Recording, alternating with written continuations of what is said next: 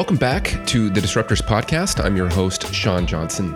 In the last few weeks, I've been working on a marketing bootcamp for entrepreneurs from underrepresented people groups in response to some of the events of the last few months. And as part of that, I've been doing some interviews with some of the more talented founders and marketing folks that I know. And I just thought that this one, listening to it again, was too good not to share with everyone. So we're going to go ahead and republish it on the podcast. My guest is Ross Gordon, and he is the founder of Catch Co., which originally started as a brand called Mystery Tackle Box sending fishing enthusiasts boxes of lures and other products every month. But he has since evolved the business into something much larger. He now manufactures and distributes his own fishing products, has retail distribution at some of the larger sporting goods stores around the country, and has just built a really fantastic business. And Ross is the definition of a hustler. And in this episode, you're going to learn how he came up with the idea, his unique approach to starting with a community first, and how important he thinks that is, how he managed to overcome some of the challenges that very often will plague subscription box model businesses, how he learned how to navigate the world of manufacturing and retail, and much, much more. I got a lot of value out of this. I think you will too. And with that, let's go to Ross.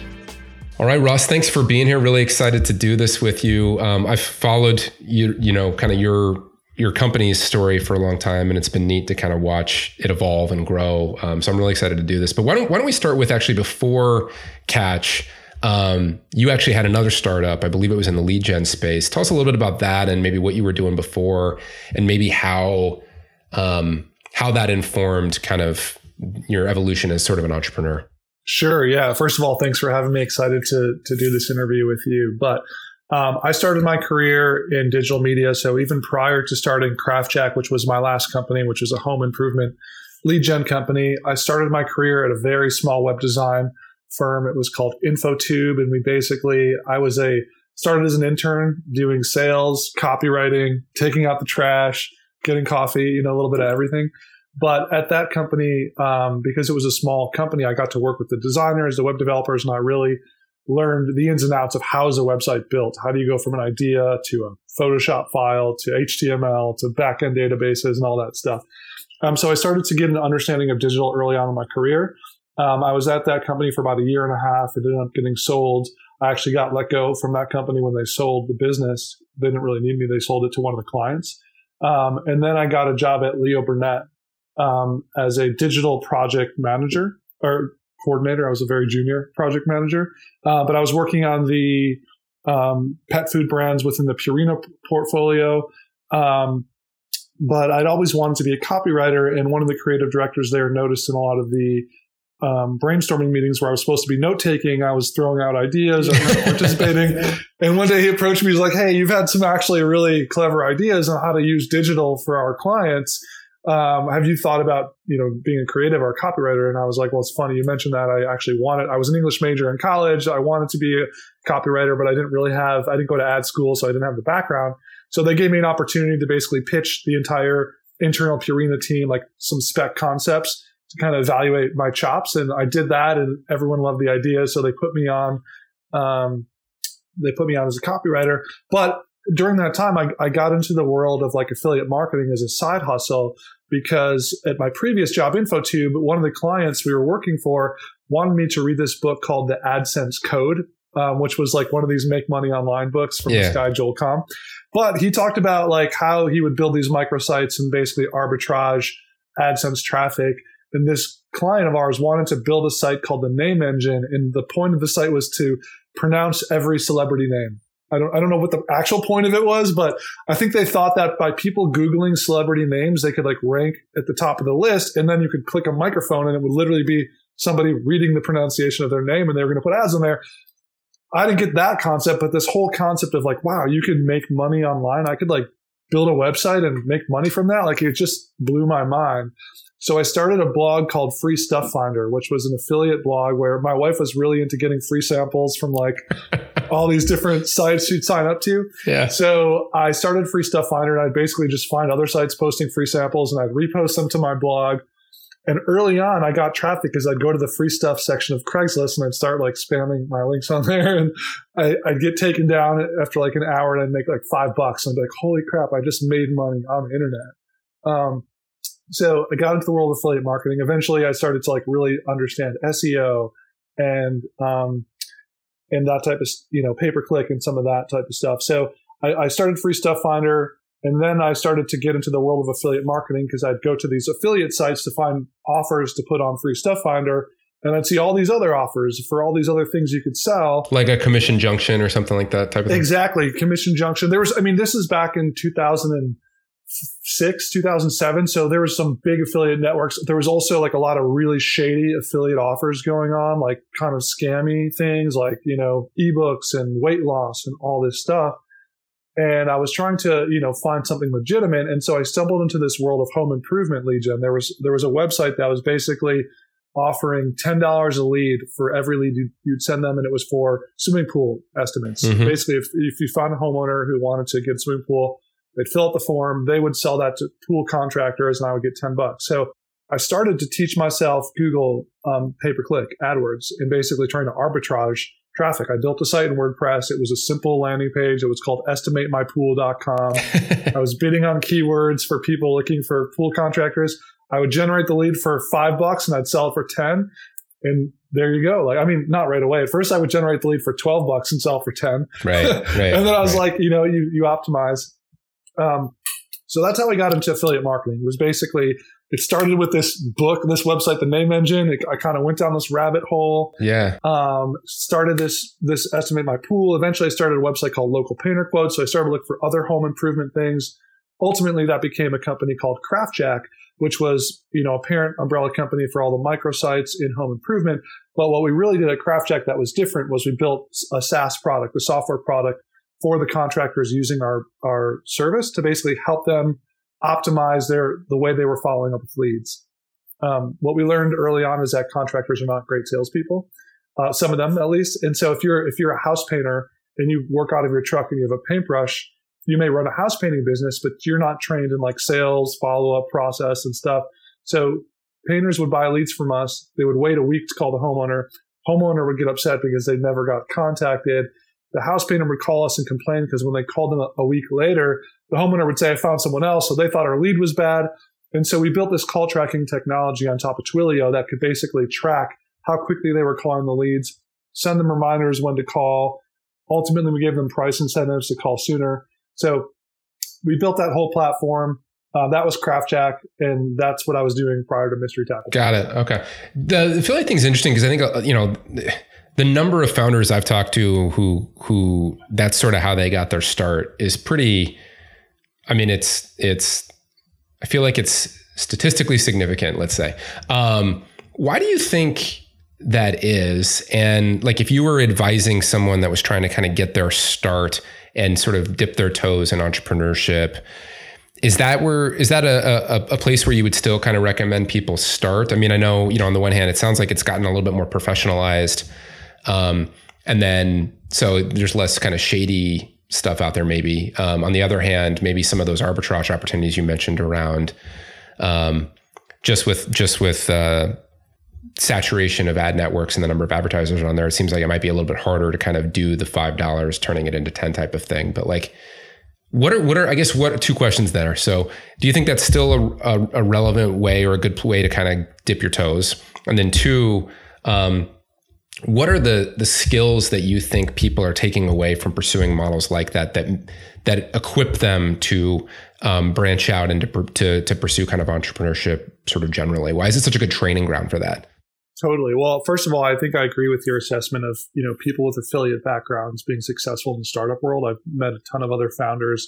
Some really big companies like the Chewy guys, for example, I think started as affiliate. Oh, interesting! I didn't know that. as well. Yeah, um, and I think there's an interesting selection bias there where it's the people who have that type of background are tend I believe tend to be more successful when they start companies. So it's not that more people from affiliate backgrounds are starting startups, but the ones who had started who have that background are more successful because they know how to get customers. Yeah. So I think that's a big part of it is people with that skill set. I mean, the startup's biggest challenge is getting customers. Like yeah. that is the number one challenge, right? Yeah. Most yeah. most founders who have a great idea, like they they have a vision for a product. They know how to make something really great. Where they often struggle is how do I sell this thing and how do I get customers in a cost effective manner? That's the most difficult yeah, totally. part of all of this. Yeah. Um, and and too often companies and founders try to outsource that function. And they and i think you may have even you know written about this on linkedin or something about owning your marketing function and that should be something that's done in house but um, w- when you have an affiliate background there's a couple skill sets that you have. One you tend to be both analytical and creative. It's a it's a really good hybrid of those two skills because um, you have to be live in the data and you have to understand where your margin is because as an affiliate every penny you can optimize for goes into your own pocket. Yeah. And so you're incentivized to really learn the platforms, the ins and outs, the tiny little hacks that really increase your performance and give you that return that you're looking for. Yeah. And then you have to be creative. You have to think outside the box because it's saturated and because there's so many people competing for such a, you know, limited amount of space you have to be more clever in your solutions for coming up with ways to engage consumers in whatever media you're advertising in. Yeah. And so it, it, people who are really creative and analytical tend to really thrive in that um, environment. Um, and it also creates a lot of self discipline. Like I mentioned before, you ha- every penny you can squeeze out of this thing goes into your pocket. Yeah. And so you're A B testing the crap out of everything and you're thinking about all these angles and you're and you're being disciplined and, and you also have to act on opportunity quickly when you find it and not like debate and go back and forth. You have to be willing to just dive in, fail, and test. Yeah. Those are all the skill sets that I think really make for successful founders. And so that's why I think there's a lot of overlap between Yeah. those two things. Makes sense. Makes sense. So, um, so let's jump forward, I guess, and then jump to, um, you know, catch, which I, which originally was, I believe, correct me if I'm wrong, but started off as mystery tackle box. How did you get the idea for that, and and uh, how did you? Uh, what made you want to kind of jump from uh, craft jack over to fishing? Yeah. So first of all, fishing is a passion of mine. I grew up in Minnesota. I've loved fishing ever since I was a kid. Yeah. Um, and so it's something I've, I've just done my whole life and I've been incredibly passionate about it. But I actually had the idea for Mystery Tackle Box probably as far back as 2010 when I was still working on Craft Jack. Um, and the idea was essentially like fishing is an incredibly complicated and intimidating sport. Even for someone like me who grew up fishing as a kid, every time I walk into a Bass Pro Shops or a tackle shop, I'd spend an hour just like looking at all the lures and how do I use this and is this the right time of year? Like it's very overwhelming Yeah. and the shopping experience does nothing to help the consumer. And so I was just thinking about like, how could this be easier for someone? You know, how, how could this be simplified? And then also people who love fishing tend to obsess about their gear, kind of like any enthusiast market. Yeah. You obsess over your, your tools of the trade. And so people who love fishing, they just love trying new tackle, learning about new tackle, where it's made, how it's from. So the idea was like, how do we take those two elements? How do we simplify something, give people the information they need, distill the selection down to like some relevant products for them? Yeah. But also, you know, people just love getting tackle. So how do we make that fun for them? And Yeah. that was the idea. But I was still working on Craft Jack. We were we were doing well. We were in the middle of fundraising. I actually had a term sheet from Lightbank on the table. We were talking to a couple other investors as well. But I couldn't shake this idea for Mystery Tackle Box. And I actually had started a Facebook community around fishing, which at the time became the largest Oh, wow. Facebook fishing community because there were there were no other Yeah. ones back Yeah, in yeah, yeah, 2010. Um, and so I was like thinking about this business nonstop. I was still working on Craft Jack. I was so delusional that I actually tried to convince Lightbank to invest in both companies at the same time. Um, yeah, just I I don't know if Paul Lee remember, remembers that conversation, but I'm sure it was an interesting one. Yeah. Um, you know, I, I was naive at the time, but like that's how that's also how passionate I was about the about the idea. Like I couldn't stop thinking about it, and so we were fundraising, um, and there was a company at the time called Service Magic, who's now Home Advisor, which we used to sell leads to them. And they found out we were fundraising, and I asked them if they, you know, would be interested in participating in the round. And they basically said, you know, we don't invest in companies, but have you ever thought about, you know, selling your company? Some of this technology you've built is super interesting. You guys are really forward thinking in terms of how you're approaching this market. And that's when like it clicked for me, like this might be my opportunity to like actually focus on something I'm a little bit more passionate about. I, I didn't like home improvement. It wasn't my background. Like I literally stumbled into it from a string of events. Um, and we were, and I was good at it. But so for me, that opportunity just became clear. So decided to sell Craft Jack to Home Advisor um, earlier than most people probably would be willing to sell a company. But for me, it was more about, you know, some financial security, but mostly about now I can focus on something I love. And literally the day I signed the LOI, for um, selling Craft Jack, I called my designers like, let's build a, a, landing page for Mystery Tackle Box. Let's get this thing going. You know, it, it sounds like you kind of this happened almost accidentally, but um, you know, there've been a number of stories in the past, like the uh, you know Everlanes of the world and folks like that who they built a product on like like you build the community first almost before you have a product to offer, and then um, you've you've developed trust with them. They're all talking to each other. You're positioned very favorably as a result. And then when you do put up a landing page or whatever the kind of the V1 of the product was, um, you know, you've you, you you've you've already got an audience kind of built in, or at least the beginnings of one. Um, was that was that totally accidental, or I mean, did it? And and I guess if you were to to do it again, is that where you would start? Uh, would you start in the same the same way? Because it seems like that was probably a pretty valuable asset early on. Yeah. So I so the the Facebook page was called Bass Fishing Favorites. I built that page knowing that I wanted to commercialize it in some way. Okay. Um, I had found success on Facebook with Free Stuff Finder, the free stuff blog that we had. We built a really we were the there were plenty of free stuff blogs before us, but we were one of the first to build a community on Facebook. Yep. And we grew that community very large. And then all of our content that we posted, we just had a traffic source built in that we didn't have to pay for. So that business actually ended up funding CraftJack from just the monthly revenue stream from the free stuff yeah. um, finder. So I knew there was a play there. I didn't know the fishing industry as well, and like there weren't like obvious affiliate offers, but I was passionate about it. So I was like, you know what, I'm going to build out this community and I'll figure out something to do with it later. So part of the catalyst for thinking about Mystery Tackle Box was also like, how do I monetize this community that I've built out? Let me brainstorm. Oh, here's a really fun way I can do it. And this was even before the subscription thing like took off when I was thinking about it. I actually came across like Birchbox researching the idea for Mystery Tackle Box. I'm like, yeah. oh, people are doing this subscription thing and all these other yeah. categories. It kind of gave me confidence. But absolutely believe in building the community first because in, in you know as we'll probably talk about community is such a big part of our brand now and how we've used organic social to really it, it's the cornerstone of our strategy and i think it started with that recognition if you build your audience and you can authentically engage with them you can think of different touch points to, to come in and commercialize that relationship in an authentic way. Yeah so you know uh, obviously like in, in one of one of my worlds is kind of like innovation consulting for kind of enterprise and they talk a lot about you know they've read the lean startup stuff and they talk a lot about customer development and things like that. Were you that asset seems like that theoretically would have been really valuable in doing you know pseudo market research and kind of honing in on what this value prop would ultimately be. Were you were you leveraging that at all to do to get like qualitative data about um, what the MVP of this thing might look like, or were you did that just sort of happen outside of that? And when you came to them, it was sort of fully formed already. I would say in hindsight, I did that. At the time, I don't think I realized I was doing it. Like I was just trying to engage with the community, and I wasn't being super strategic about it. But we would post like which brand do you guys want to see in next month's box? And we'd post two options and, you know, we'd look at whichever one got more likes on it or something like that, which is very informal. You know, now we're a lot more deliberate about tapping into our community for like more thought out surveys and data analysis. But at the time, it was just like, let me throw an idea up there and see what people say about it. Um, and that that was valuable. well, it seems like it, you get benefit at least like the, you know since Facebook is is um, is algorithmic.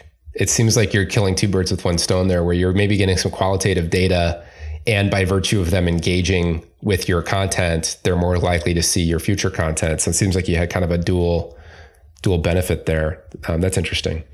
Yeah, it, it was probably more of me wanting to engage the audience and actually like doing the market research at first.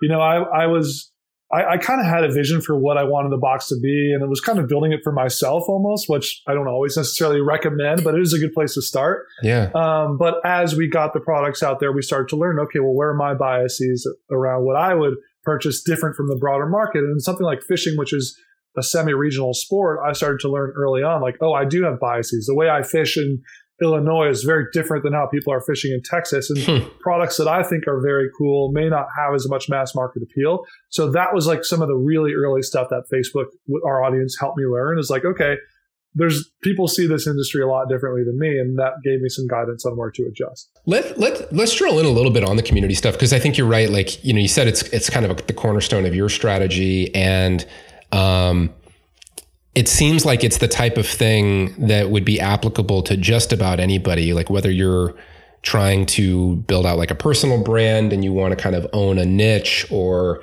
you're even like local some local type of local business and certainly if you're kind of a more traditional type of startup um, if you were to kind of extrapolate or like document sort of your like unified theory of community building like what would your advice be to people? Like where do you where do you start? Does do things like platform matter at all or is it really a function of engagement? Like are there strategies that you found to be really effective in terms of kind of getting getting those those early community members involved how you how you make them feel welcome? Are you connecting them to each other? Um, you know how how how aggressively do you do you manage and sculpt that community versus kind of letting it kind of grow organically? Like, how do you think about community community building sort of broadly? Yeah, this this is uh, such a good topic. There's so much we can talk about here, um, and I guess the first thing I'll say is there's oftentimes a uh, misconception about what people mean by community, and oftentimes when I'm talking about community to people, their mind goes to like social network, like like, oh, you're trying to build a social network and right. you're trying to like, how do people engage within your platform? And I'm like, well, we're not necessarily right now approaching it through that fashion. We're trying to build a community engagement around our brand by creating two-way communication, by interacting with our fans as if they were our friends and letting them feel that they can interact with our brand in the same way. Yep. So they become an evangelist for our brand. That's how I think about community. Um, and we don't have to necessarily build, you know, our own platform to facilitate that communication. It can happen on Instagram and it can happen on Facebook and it can be distributed, but it's more about the feeling and the tone of the relationship. So that's the first thing I'll say. The second thing I'll say is, in my opinion, social media is one of the most powerful platforms that have ever been available to brands in the history of commerce ever. Like, this is the first time in the history of commerce that a brand can build a personal relationship with their customers. That has never, ever in the history of you know anything been possible, right? Yeah. Especially at the scale that social media allows us to do that. And I think where brands often fail is they don't look at it through that lens. They look at it as a commercial tool yeah. versus a relationship tool. And or it's like a broadcast medium. I'm trying yeah, exactly. I'm, I'm talking at you and I want to control the message. And I think it makes them uncomfortable often about this idea of like, wait a minute, they can talk back to me. And you know, it, it's a different way of thinking, certainly, than what most marketers Absolutely. I think. Of. Yeah. And so for me, social media is a way to humanize your brand. And if you can humanize your brand, you can build an authentic relationship with a customer. And if you can build an authentic relationship with a customer, that's where you get the level of loyalty that is the most valuable type of loyalty you will ever see from customers. And so we think about social media as a way to humanize our brand, to build the relationships. Selling is almost like a secondary purpose. If you if you look at any of our content, you will see little to no selling being done. Like, you know, we, we have ads for that. We do for that paid ads, but all of the content we create is how do we create value for our consumer through the form of engagement? How do we make them laugh? How do we enlighten them in some capacity? Yeah. How do we inform them of something they don't know? Like that's how we view social media. And that's how we've built such a powerful brand online. And there's so many customers of ours, and we've done a lot of research on this um, with with surveys and all types of other research there's our audience is so engaged that even when somebody is no longer subscribing, for example, on Mystery Tackle Box to our to our um, box, they still say that we're one of their favorite brands on social. Yeah, which is crazy. Most people think that when you end a commercial relationship with a customer, they move on and they're not interested, and we are seeing the exact opposite. And why that's been powerful is as our business has evolved beyond just Mystery Tackle Box, and now we are at Catch Co and we have products we manufacture and we have Karl's as our e-commerce site um, and we have all these content you know platforms we're creating. We now have an incredibly loyal audience who is looking for a reason to, to transact with us again. Yeah. The subscription may not have been what they needed at that point in time. Maybe you know they got too much tackle or whatever the reason was. But now it's really easy for us to launch new business lines and have loyal customers out of the gate. And that's the power for us for social media.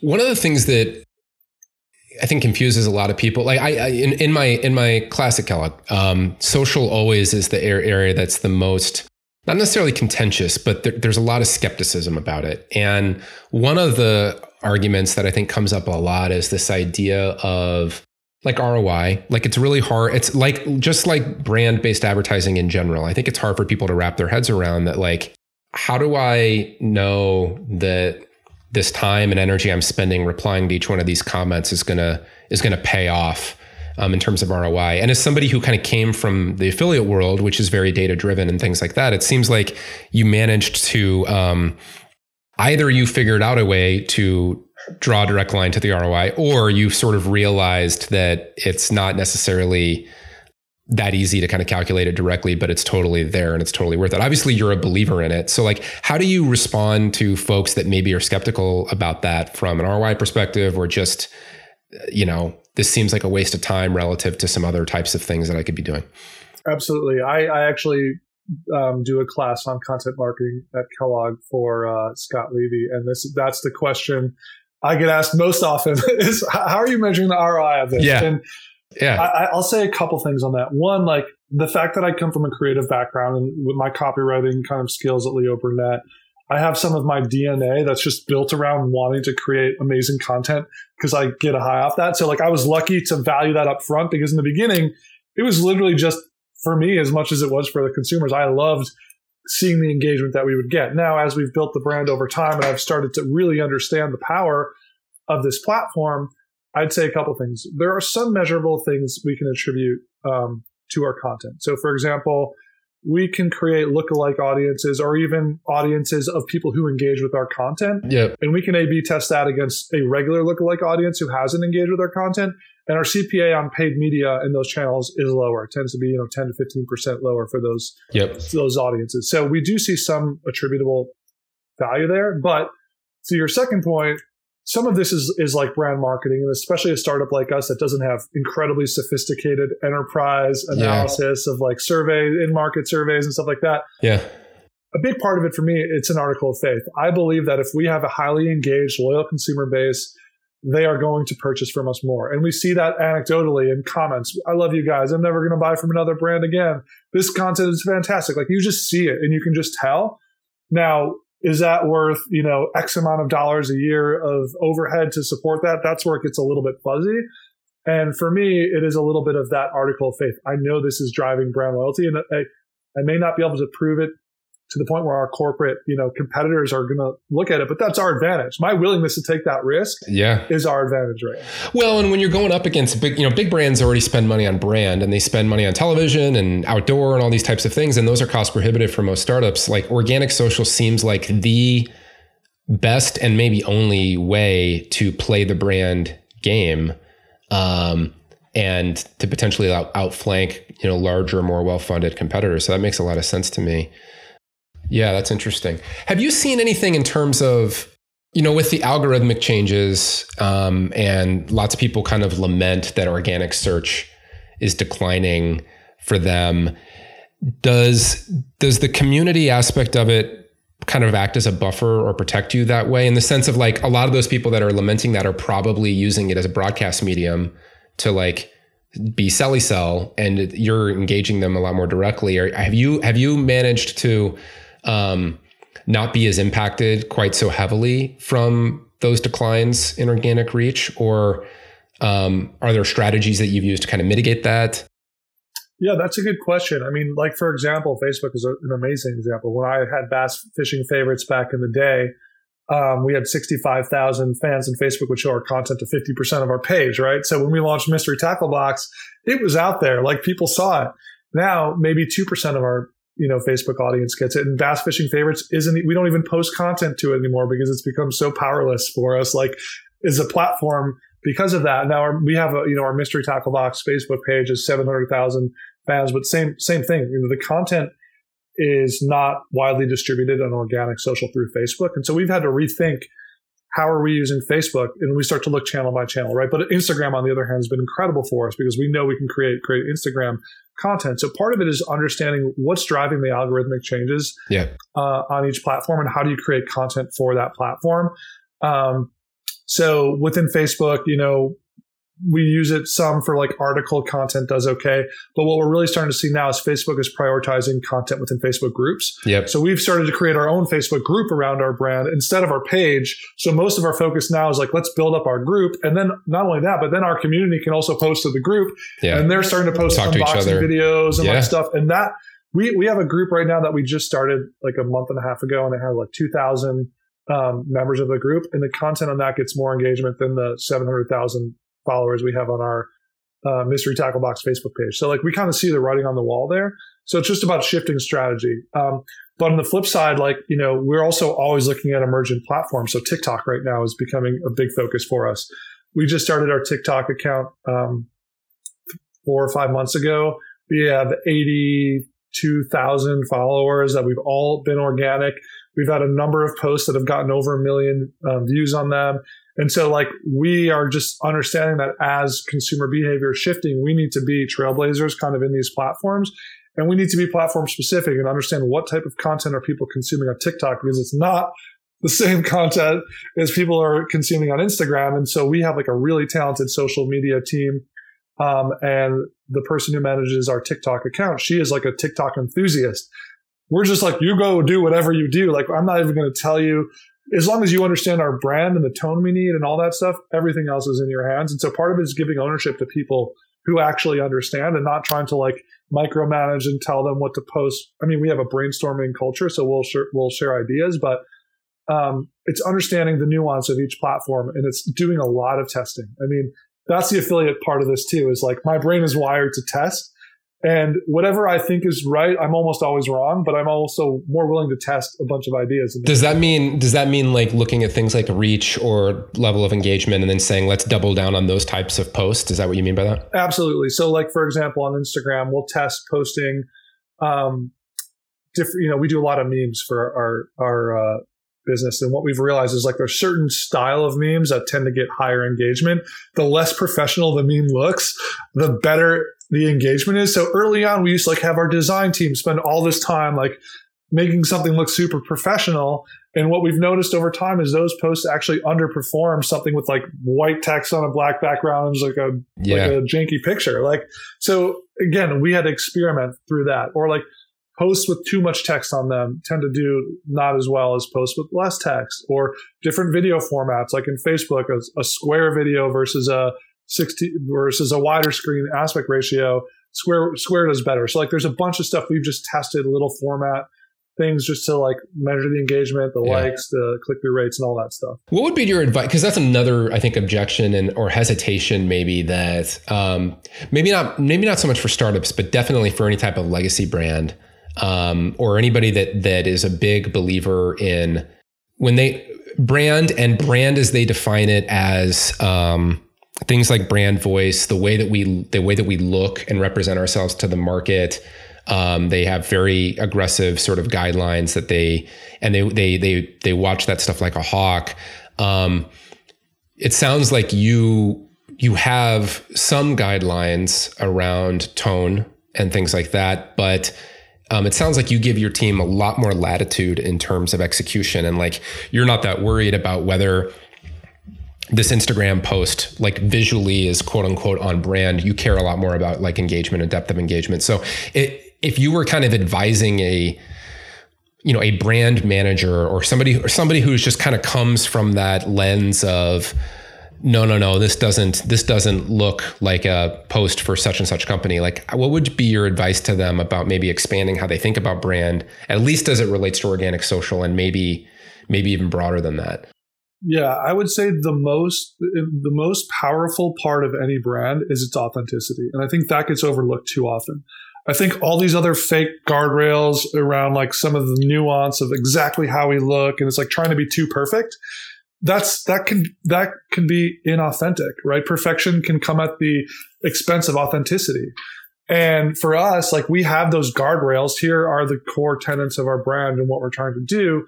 But besides that, it's like take down all the other guardrails that don't matter. And and if you're if you feel your team understands how your brand can be authentically represented to your community, then let them own that. I don't need to approve every post or have legal review every post. Now yeah. look, maybe we don't have as much to lose because we're not a multi-billion dollar corporation, so sure. I could be naive in that sense.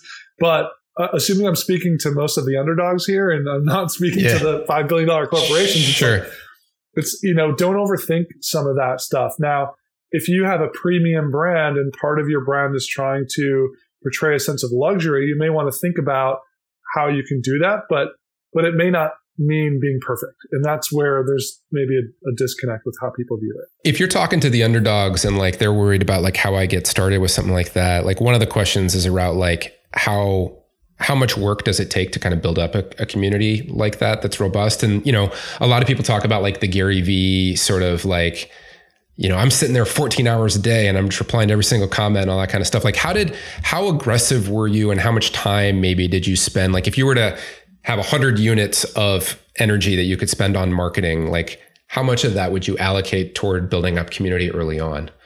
Yeah so for me personally i'm i've always been a marketer and you know been a creative so i was very focused on it early on. You know my role in the company was primarily when we first started because i was still on my earn out at craftjack for two years. So like i was doing that i was running this company i brought in some co-founders i was focused on marketing and creative um, and, and, paid acquisition um, and like strategy, big picture strategy. Um, so for me, like I would obsess over it early on because that's where I get my energy from. If I post a piece of content, for better or worse, I'm refreshing that content, yeah, you know, every 20 minutes to see how many likes it got. But that also gave me some of those insights. And I, if a customer posted something, I couldn't not respond. I, like, not like to argue, but like, yeah. thanks for commenting. Like I had to engage with people. That's just part of like why I do this. So if you can find that within yourself, like it will certainly benefit you early on. Um, but the other thing I'd say is like community doesn't, you can have a community of 10 people to start, right? It's like yep. finding, focus early on and finding like that authenticity versus trying to just build something big for the sake of something big. Your community could be too big to the point where it's actually inauthentic and people just don't really care. and They're there for yeah. the wrong reasons. And that's not as valuable. Like a very large, unengaged audience is not valuable. And early on, a lot of our competitors, they would go like pay for followers on Instagram or they'd like go like a million accounts because they know that a percentage of them would come like them back. And there's all these like hacks people could do to build the size of their audience. But then you look at their engagement and it's, there is no engagement. And that's not the value here. The value isn't the number of Instagram followers that you have. It's the number of engaged people in your community. And that's what I would push people to really think about. Switching gears just a little bit, I'd like, I'd like to talk about the early days. And so there's obviously audience building and things like that but then there's also kind of the product offering itself. And you honed it. So you you, you looked at um, you, you kind of stumbled upon the box model as an approach. Um, like you said there weren't a lot of affiliate kind of angles there. There weren't people that were really doing this yet.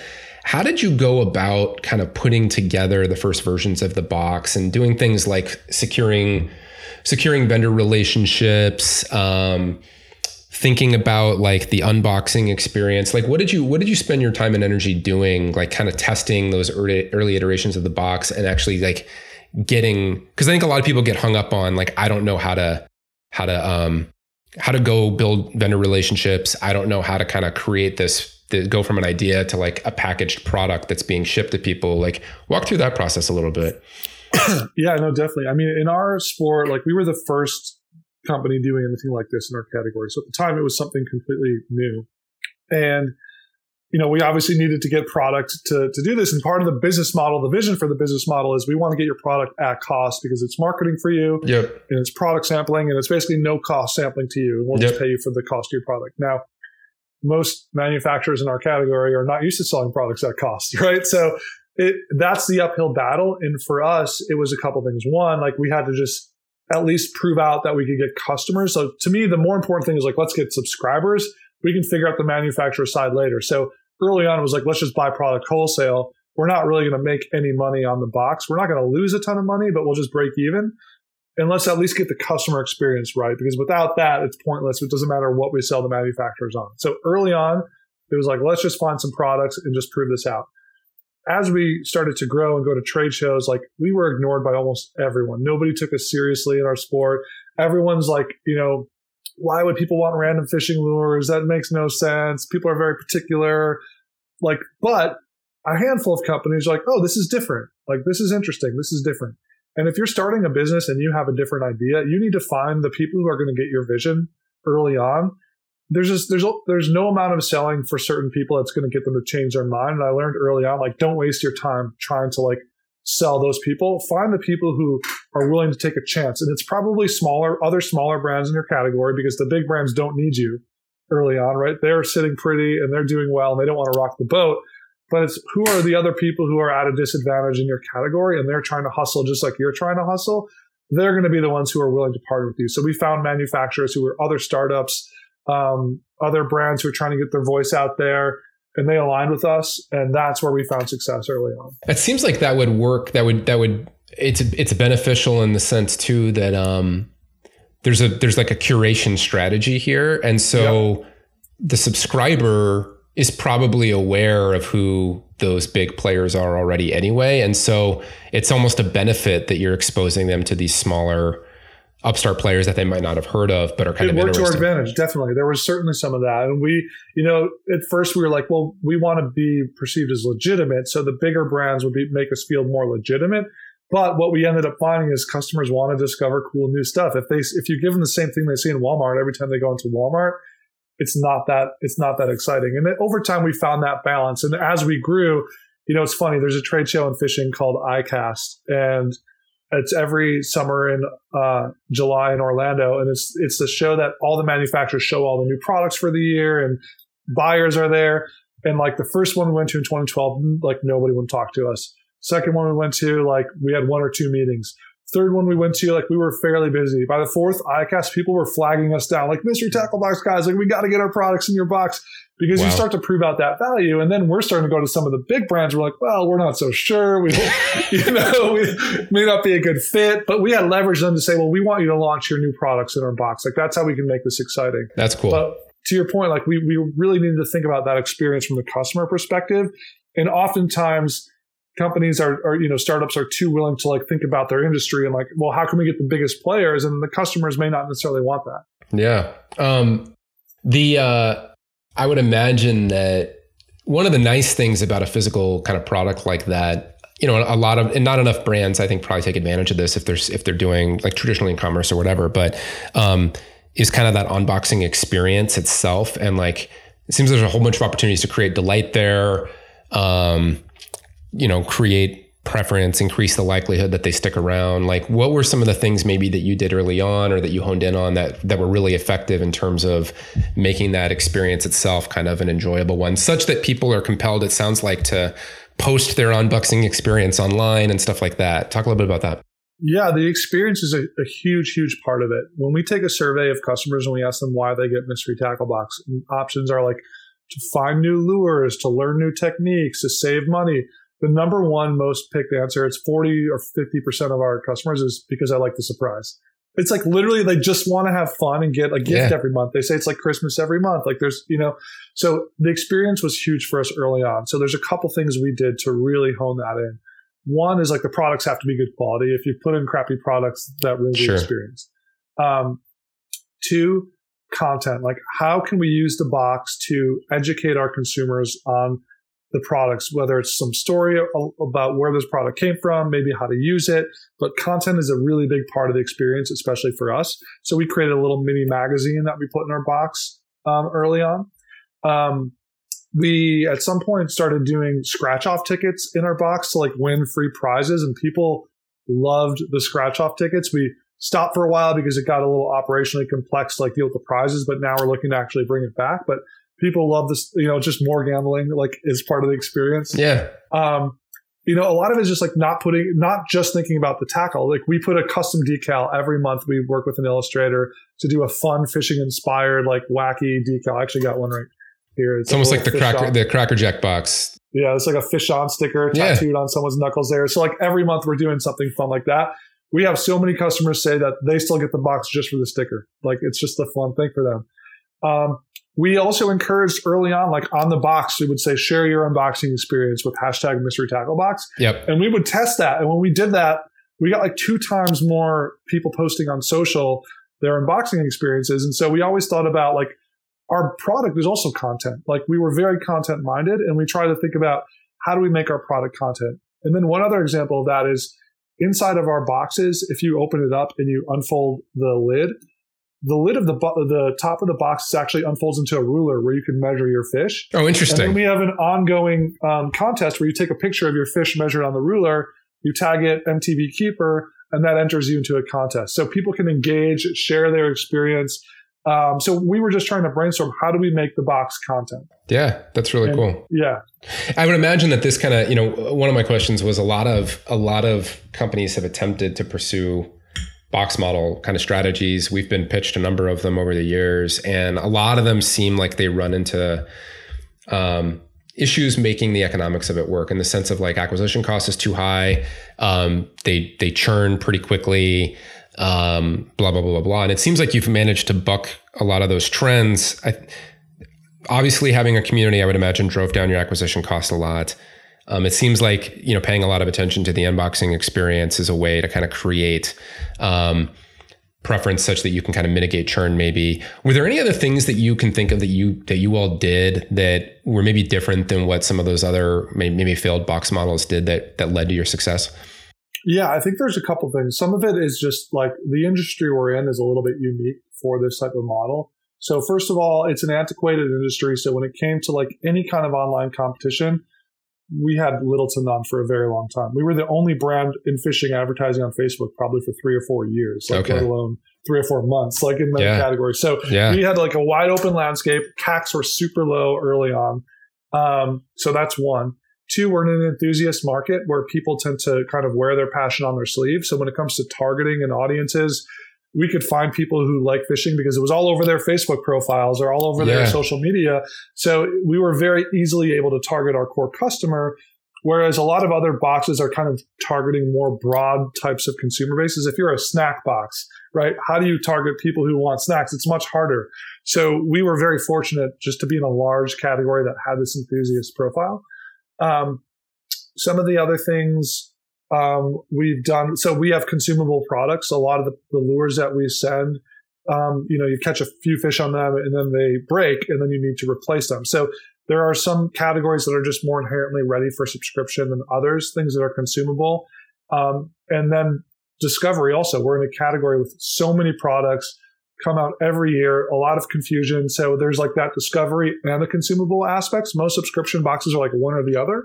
Yeah, and if they, there's a novelty piece to it too. It seems like where you know I'm thinking about like some of the clothing approaches. It's like, am I am I legit going to wear that? And my scrutiny, the level of scrutiny that I'm going to apply to it is probably a little bit higher. Where it's not, you know, you mentioned like it feels like Christmas. Um, if it's an ugly sweater, it's like the it's like the bad Christmas gift from grandma. Whereas with Yep. this, there's no chance of that. It's like, oh, that's cool, you know. Um, and And in our, in our case, like if you get a lure you can't use, let's say it runs too deep for the water that you fish, which we try to like solve for, but we're not perfect. You know, most people are like, you know what? I'm going to say this because I like to travel and fish, and I may be in a lake down the road, or I'm going to give it to a kid, or I'm going to donate it, and that's like one lure in the box. So they have a very high tolerance for that kind of stuff. Yeah, that makes sense. Interesting. Um, let, so let's talk about so that that was the box model. You had some success with that, and then as you mentioned, you you expanded, and now you're producing your own products. And how, walk us through that. Like, how did you? What made you decide to kind of do that? Um, it's a completely different. I would imagine there's just landmines everywhere. So I mean, how how what was that process like of conceiving of an idea?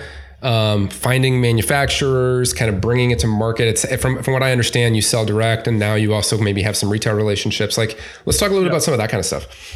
Yeah. So at some point with Mystery Tackle Boxes, we continued to grow um, that business and we started to think about future paths for growth. You know, we started to ask ourselves, how do we become more um, a part of our customers' purchasing? You know, Yep. they were spending about $20 a month with us on average. But what we learned through data is they were spending another $25 a month on top of what they bought from us on other fishing gear. So we're like, oh, wow, we're missing a big part of the pie here.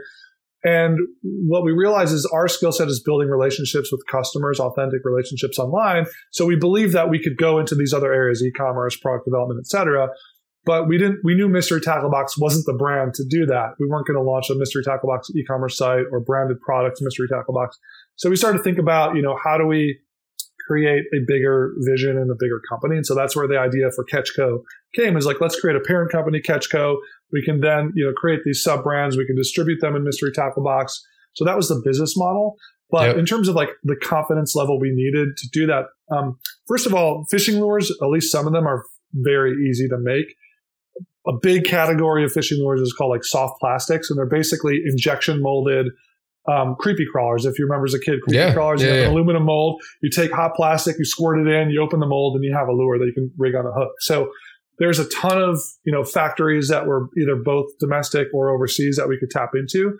And actually started a soft plastics fishing lure company in 2013 with a friend of mine who was a product designer. He approached me and said, "Hey, I want to start something. Do you have any ideas?" And I'm like, "Well, I have a subscription thing going on here. If you want to make lures, I can help you with the branding and we can put them in the box." That was kind of like a fun side project. So we, we did that, and that was a great learning experience for me. He knew everything about product design, so he walked me through the molds and Mm-hmm. all that stuff. We launched that brand. It became incredibly successful in the boxes. And I was able to use consumer insights around what do our consumers want based on the feedback we see from boxes. Yeah. They want more modern brands. They want cooler and more innovative product design. So we're able to take those insights and say, how do we create brands that deliver to this younger generation of anglers who are looking for things that speak to them versus the, the lures that have been around for 50 years that their dad or their grandfather used. So we How did were that. You, as an company. aside, how were you doing that in terms of getting capturing that that feedback? Was that every month? Like how? What were the mechanisms you were using to kind of capture Um, that? so like customers were able to review products. We were able to like just engage in dialogue online with them, were, Mhm. you know, over email. So this company was called Biospawn Lure Company, and like we built this sci-fi esque futuristic brand, um, like based on like video game culture. Like when I was a kid, I used to play Halo and like some of those games. So like for me, I was like, this would be cool. Like it tend, most of my ideas tend to start with me saying this will be cool for me. Uh, and then I need to go validate it. So I started with that, and then we started to show it to customers. I'm like, yeah, that's so different. Sure, some people like thought it was too weird, but like we weren't targeting them. yeah. Um, so we launched Biospawn. That was in the boxes. We got picked up by Cabela's. It did well in stores. So kind of proved out early on, like, Cool. okay, this is this isn't terribly difficult. So when it came to thinking about a catch co, it's scaling that out. Now I have a whole team of resources and factories. We're like, okay, like I kind of know the playbook here. Um, and we knew we, you know, the subscription model allowed us to, to do all this stuff because we had no inventory risk. We could go manufacture something. We knew we were going to put, you know, 50,000 of Yeah. in a box. Yeah. And so why not try it? Yeah. Uh, Yeah. so that's how we started. And as we started to build popularity around our brands, we started to invest more in product development. Today, we have a whole product development team. We're actually innovating, like doing some really cool product development stuff. Um, but part of it too is brand innovation. And one of the big things we've always done is work with YouTube influencers. We've worked with YouTube influencers since 2013, before like influencers was even like called a thing. Yeah. Um, we started sponsoring some fishing YouTubers when, when they were like teenagers and they had 150 YouTube subscribers. And now these are the guys who have like 1.5 million. Yeah. And so we've had that relationship. Yeah. And there's a brand, um, there's a group of YouTube influencers called the Googan Squad. They're like the big fishing group. It's like five different channels. They all have like over a million subscribers. And so we basically started to co-develop products with the Googan Squad for a Hmm. bunch of different categories. And they had a certain product they had already had in retail that was performing 5x better in that category than previous um, products. So when the retailers heard we were making this whole other bunch of products, they basically came knocking on our door and Oh, said, "We need all the Googan Squad stuff. Like, how Yeah. quickly can we get it?" Yeah. And we were basically able to say, "Well, look, we also make all this Catch Co stuff. We have mystery tackle boxes, and we had some leverage." So, like Dick's Sporting Goods, for example, they gave us a shot. They said, "Okay, we'll we'll put mystery tackle boxes on shelves. We'll take a couple of other products," and it turned out that all of those products have performed incredibly well Yeah. um, because we reach an audience that most of the other brands just haven't really figured out how to to tap into, which is you know the youth, the younger younger anglers, and so that's been very powerful. Retailers have been looking for ways to really sell to yeah. younger anglers, and so we've been very fortunate in that sense. The um, with the influencer stuff, are there any any sort of um, strategies or advice you would give people that um, you know increase the likelihood of success with that? I mean, it sounds like was that. I mean, you find these people that have 150 followers or whatever it is. Um, are you just casting a huge net and you're you know you're reaching out to a thousand of them and then or was there something you saw or that you were looking for in terms of the way that they were approaching what they were doing that you thought was going to be more predictive of success when you're kind of growing with them as they grow or how, how did you um, I guess how would you advise people to kind of approach influencer marketing in general, and then especially like how do you how do you find those diamonds in a rough that are going to become that you think you're going to kind of blow up, or is it just Yeah, dumb yeah, luck? it's so different now than it was like you know even five years ago when Yeah, we were doing this. yeah. Like so saturated right now. There's there's so many people in every category. Yep. they're getting more expensive, they're getting less authentic, and so it's certainly harder now. Yeah. Um, early on, when we started, we sponsored these guys with 150 subscribers because they were the only ones on YouTube doing fishing at the Got time. it. So we didn't have a choice, right? Got I it. mean, there were a couple. There were a couple who had like the biggest one had like 15,000 subscribers. This is even before YouTube like itself even had very large influencers. Like most of the content back in 2013, it wasn't like vlogging and like the stuff that's really big now. It was like short, funny videos of like cats playing the piano and like stuff like that. So um, it was a different world back then, and I thought it was powerful because when I I fished my whole life, but I got into bass fishing in my late 20s, and I learned to bass fish from this guy on YouTube, a 16 year old kid who's now a member of the Googan Squad, who was also became an employee of ours for a period of time. But I used to watch his videos, and like he was the only way. But I was like, this is crazy. I can learn to fish like by watching YouTube. I just realized the power of the platform then. Now, you know, really authenticity is a big part of it for us. So a lot of the people we work with, they're already customers of ours. They reach out to us. They've already been getting our box for a year and they love it. And they're like, hey, how can I be part of the team? Their channels start growing. Um, th- those are the ones we focus on. It's it's harder. We have we ch- churn through more influencers now than we used to because it becomes like you know they want a lot of money. They don't show a lot of value, and you really need to like have your KPIs in order. And we give them all unique coupon codes and we give them links. Yeah. Some of it's hard to attribute because we also think there is a brand element. Sure. Yeah. But like the second it gets purely transactional and they don't want to like really build a relationship with us, that's when we're like, okay, we're good. We're probably not the right partner for you because we really want to like help you. We want to help you create content. We want your input on product development. We, you know, we want this to be a two way thing. And if it's like, no, just write me a big check and leave me alone, like we're doing less and less of that. Yeah, that makes sense.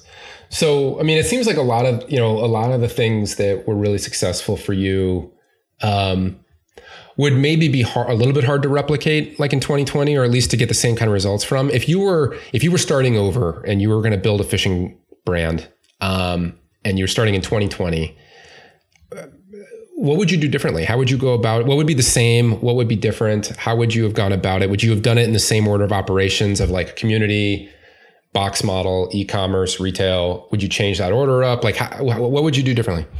Yeah, I would probably the thing I would do differently today is I'd start with community. Absolutely. Like if I couldn't figure out the community piece, then I wouldn't be doing it because because it would just be too hard. I would start with community, but the subscription thing, you know, it's certainly harder now than it used to be to get into subscription because people have preconceived notions about what subscription is. There there may be some fatigue if there's a ton of companies. So unless there was like a really specific unique angle and it's never been done before, I wouldn't start with subscription. I'd probably go community product. Yep. So I'd build a community and then I'd find one amazing product to serve that community. Um, and then honestly, I don't even know that I would go e-commerce. Like we happen to be in a position to do e-commerce because we have such a large community around Yeah. a subscription that we want to serve them and, and fulfill all their purchasing needs.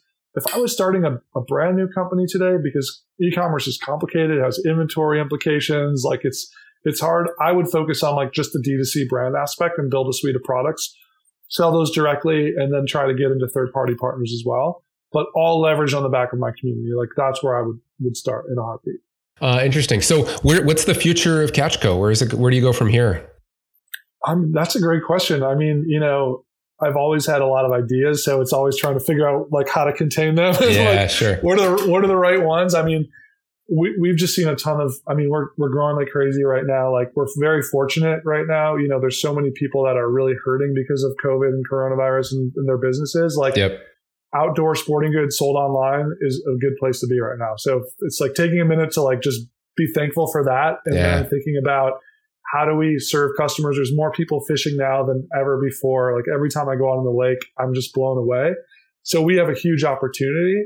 So a lot of what we're thinking about is how do we simplify this category, make it easier for people who've never fished before, get into the category and have an amazing outdoor experience. Um, that's where we see a lot of opportunity. So we're really starting to think about that. Um, content, we're just always thinking about how can we be on the forefront of content, whether it's distribution, can we get a show on Netflix, can we get a show on Amazon Prime, like really blowing out our content side. Um, and the last one that's just top of mind right now for us is like, how can we be more socially responsible as a company? Like, what are our opportunities within fishing Yeah. to really make changes that this sport hasn't been really on the forefront of? We think there's a big opportunity for us to, to, to address that. So we're just thinking about what that looks like. Interesting. Very cool. Well, so folks who want to learn more, uh, where where should where should we send them? Yeah, they can uh, connect with me on LinkedIn. Just include a note about why you're connecting with me, so I don't think you're trying to sell me something. uh, or shoot me an email if you if you want to email me ross at catchco.com. Happy to chat that way as well. Very cool. Well, Ross, thank you so much for doing this. This was uh, super super interesting, and uh, con- you know, again, congrats on everything that you've managed to do so far, and, and look forward to seeing where you go from here. Thank you. Thanks for having me.